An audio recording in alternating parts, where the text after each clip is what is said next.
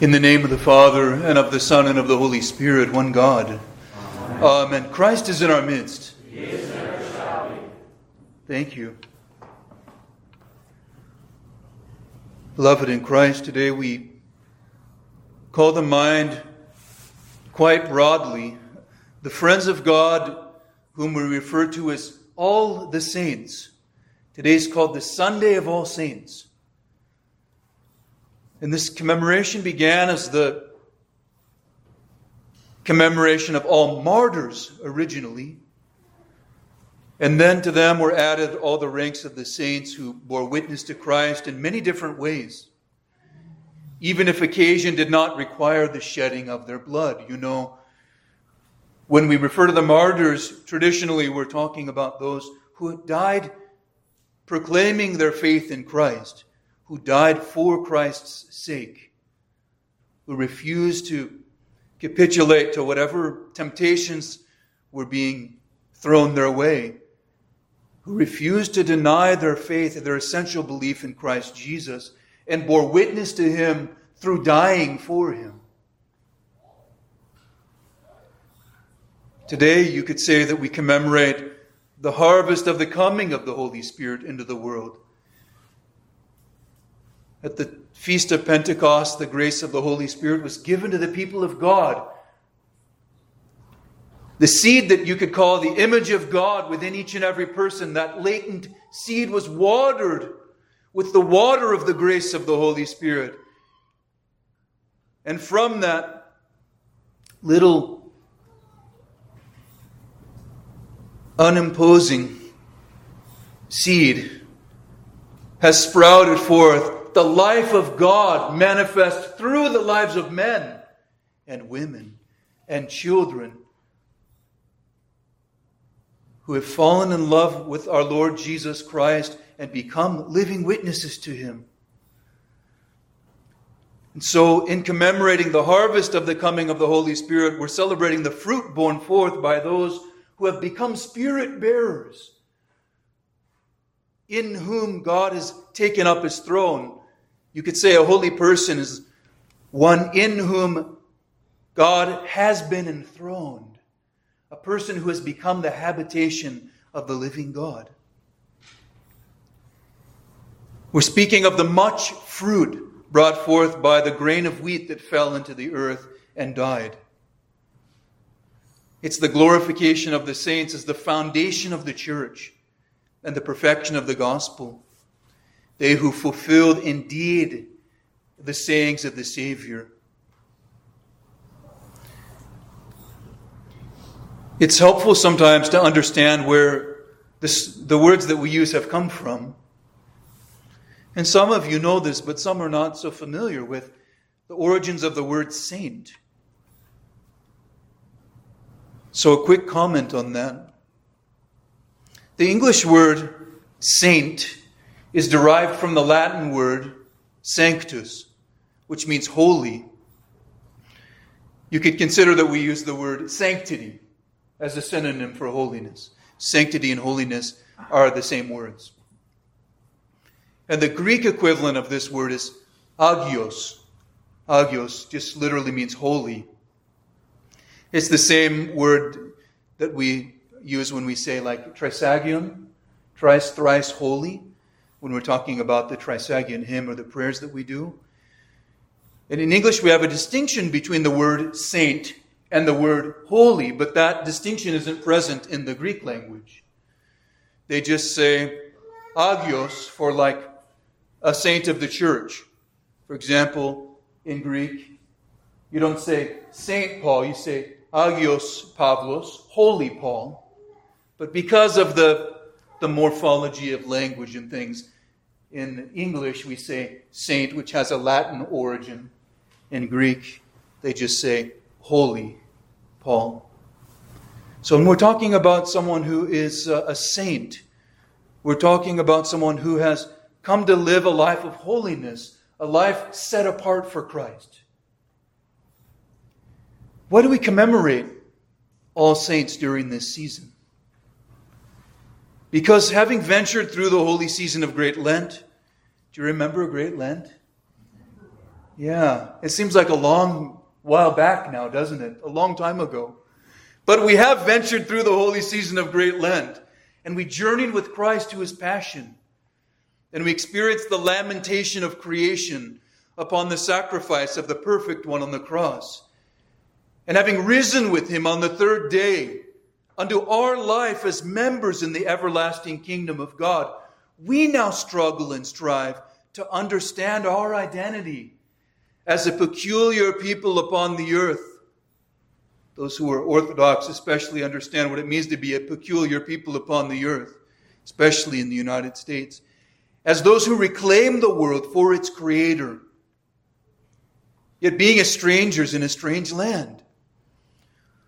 Those ones who have come to re- be referred to as saints in the church have demonstrated how to fulfill our calling as those who love Christ above all else.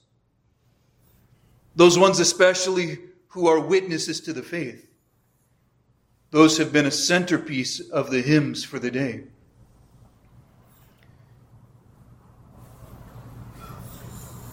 If you want to hear what the church teaches, if you want to hear the inspired and beautiful words of the church, you have to come to the services. You can't just listen to me ramble for about 20 minutes every Sunday.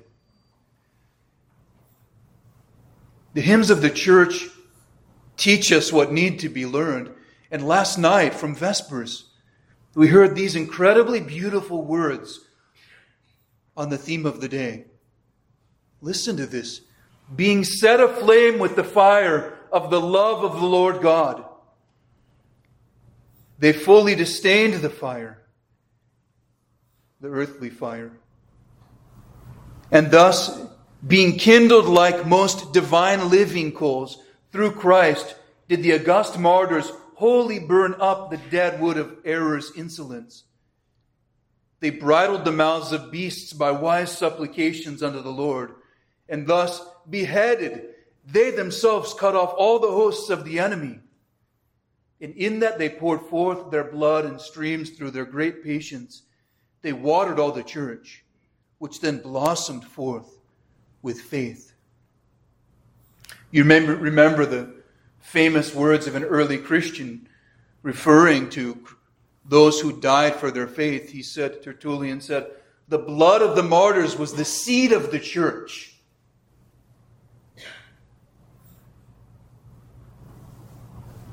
We would be tempted to mourn the loss of those who have died for their faith. But we would only mourn if we were those who believed in the triumph of death over life. So we don't mourn because we don't believe in the triumph of death over life. We believe in the triumph of life over death. And in the martyrs, that triumph is proclaimed. And so the more the persecutors tried to squash the church, the more the persecutors tried to destroy the beautiful witnesses to the faith.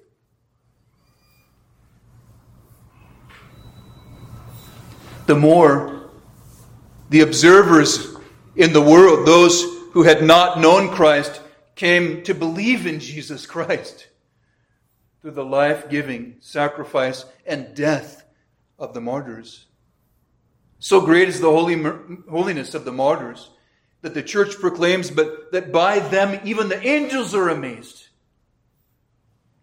These ones, beginning with the holy prophets, then the apostles, martyrs, confessors, teachers, holy monastics, male and female, known and unknown, they constitute that great cloud of witnesses by whose example we're inspired to spring forth and run the race set before us with perseverance.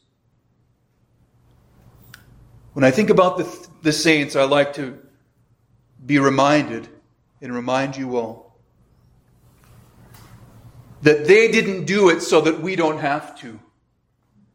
They didn't live a life of loving Christ fully and completely and wonderfully so that we can sit back and relax and enjoy the show.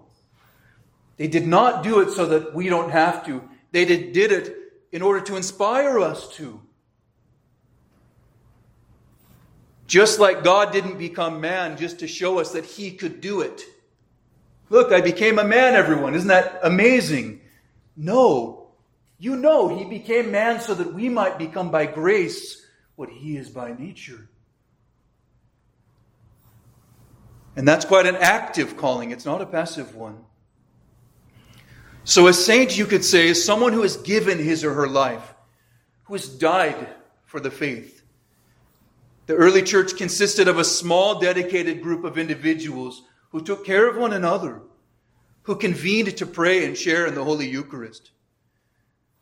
During times of persecution, the church is known for having gone underground and even served liturgies on the tombs of martyred Christians.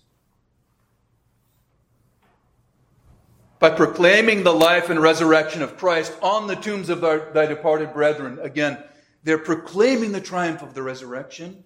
And that's where the church, from very early on, has always set in their altar relics of saints. We have portions from the relics of St. Herman of Alaska and the 40 holy martyrs of Sebaste. We remember the words of Christ Whosoever would come after me, let him deny himself, take up his cross, and follow me. And greater love has no man than this, than to lay down one's life for his friends.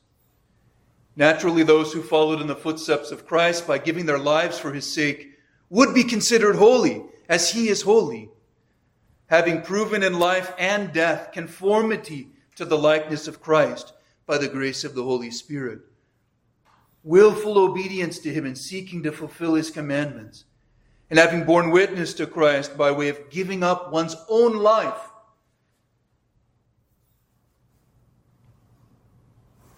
The saint, and I would like to just say the Christian, just the Christian, because the saint is the someone who's bearing witness to what the life of the Christian is meant to be. Saint is not special Christian. Saint is just Christian who takes his or her faith seriously.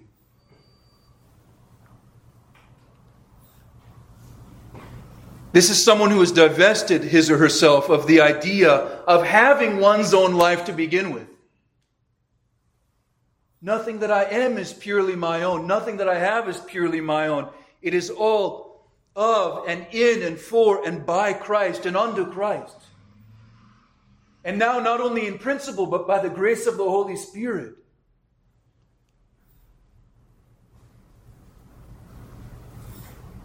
So the saints remind us that we are called to die for our faith, but to die for the faith doesn't necessarily entail, entail physical death.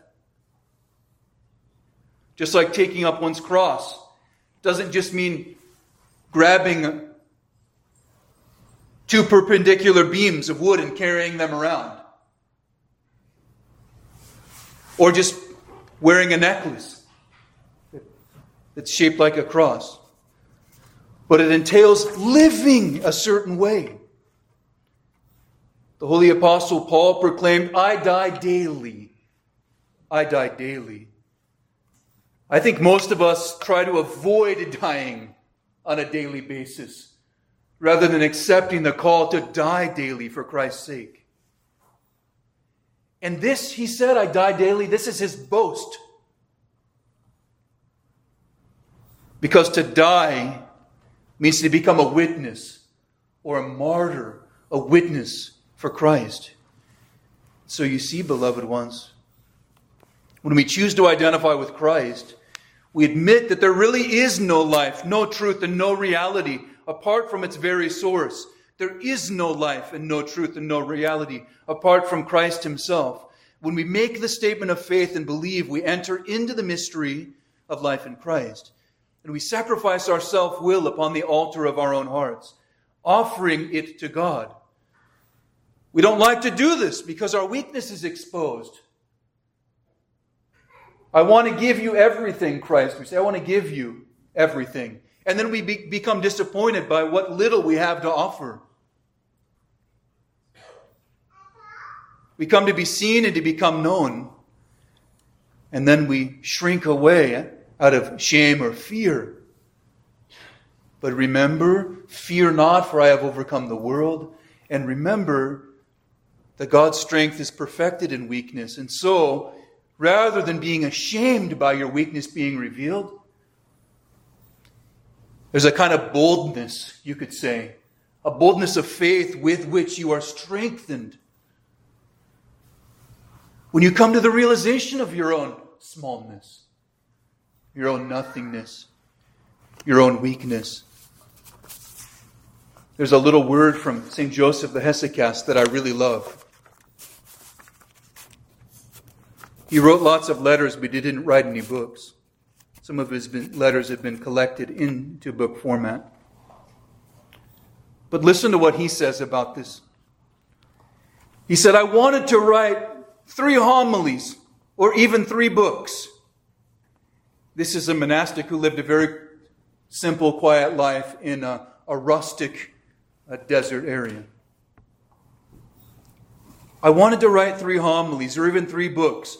The first one would only contain this Man is nothing. And I would shout it out constantly that I am nothing. In the other, I would write that the self glorified God is everything, in all and for all. I am nothing, and He is everything. And in the third, have patience in everything until death. You understand? He's not saying, I'm nothing and that's it. I'm nothing and He is everything.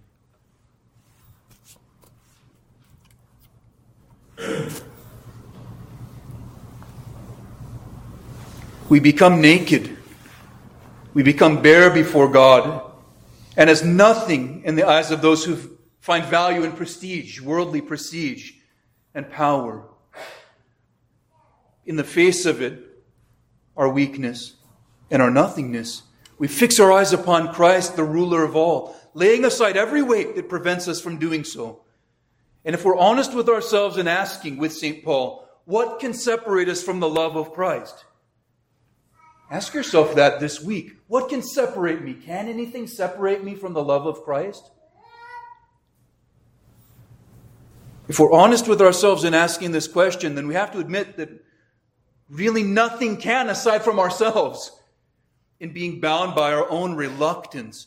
But if we believe and admit that nothing can separate us from the love of Christ, then we begin to live like martyrs in a way. We begin to live as witnesses to the faith. In a homily celebrating the martyrs as true witnesses of the faith, St. John Chrysostom addresses what it is that we can do as those who are not directly confronted with persecution. We can follow their example. Excuse me, how we can follow their example and not be deprived of the opportunity to identify with Christ as they did. There were many, after times of persecution ended, you you may be surprised. You may not understand. It's hard to wrap our head around. During the time of such a potent witness to the faith, there are many who lamented the comfort of the Christians and the complacency that came when persecution ended. And also, they lamented the fact that they would not be able to die as martyrs as those who have come before them. But St. John Chrysostom gives us a solution for that predicament, if you have that predicament. He says, Let us too train ourselves for an opportunity for martyrdom. They despised life. You despise luxury. They threw their bodies on fire. You now throw money in the hands of the poor. They trampled on the burning coals. You extinguish the flame of desire. These things are difficult, but also rewarding.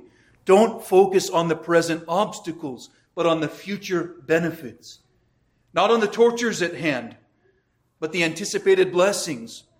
Not the sufferings, but the prizes. Not the labors, but the crowns. Not the sweat expended, but the rewards. Not the sorrows, but the returns. Not the consuming fire, but the kingdom that lies ahead. This is the greatest method and easiest path to virtue. To focus not just on the labors, but also on the rewards that follow the labors. What's he talking about? He's not talking about the concept of holiness as a status of a morally superior being. He's talking about people who have come to love, whose lives have been so transformed by the love of God that they have to love in return. One thing that's proven true throughout the ages is that those Christians who are confronted with adversity and endure by hanging only on the sufficiency of God's grace, they become living beacons of the faith, transparent to Christ. And so our call is to become the same, not by some external measure, not to become labeled a saint in the eyes of others, but simply to be like Christ, and even more, to be united to Christ. Glory be to God that his strength is made perfect in weakness. Glory to God that he uses the foolish things of the world to shame the wise. Glory to God that he takes what is not and transforms it into something that is by the grace of the Holy Spirit. May it be so in us as it has been in the holy ones, the friends of God whom we commemorate today always, now, and forever, and unto the ages of ages. Amen.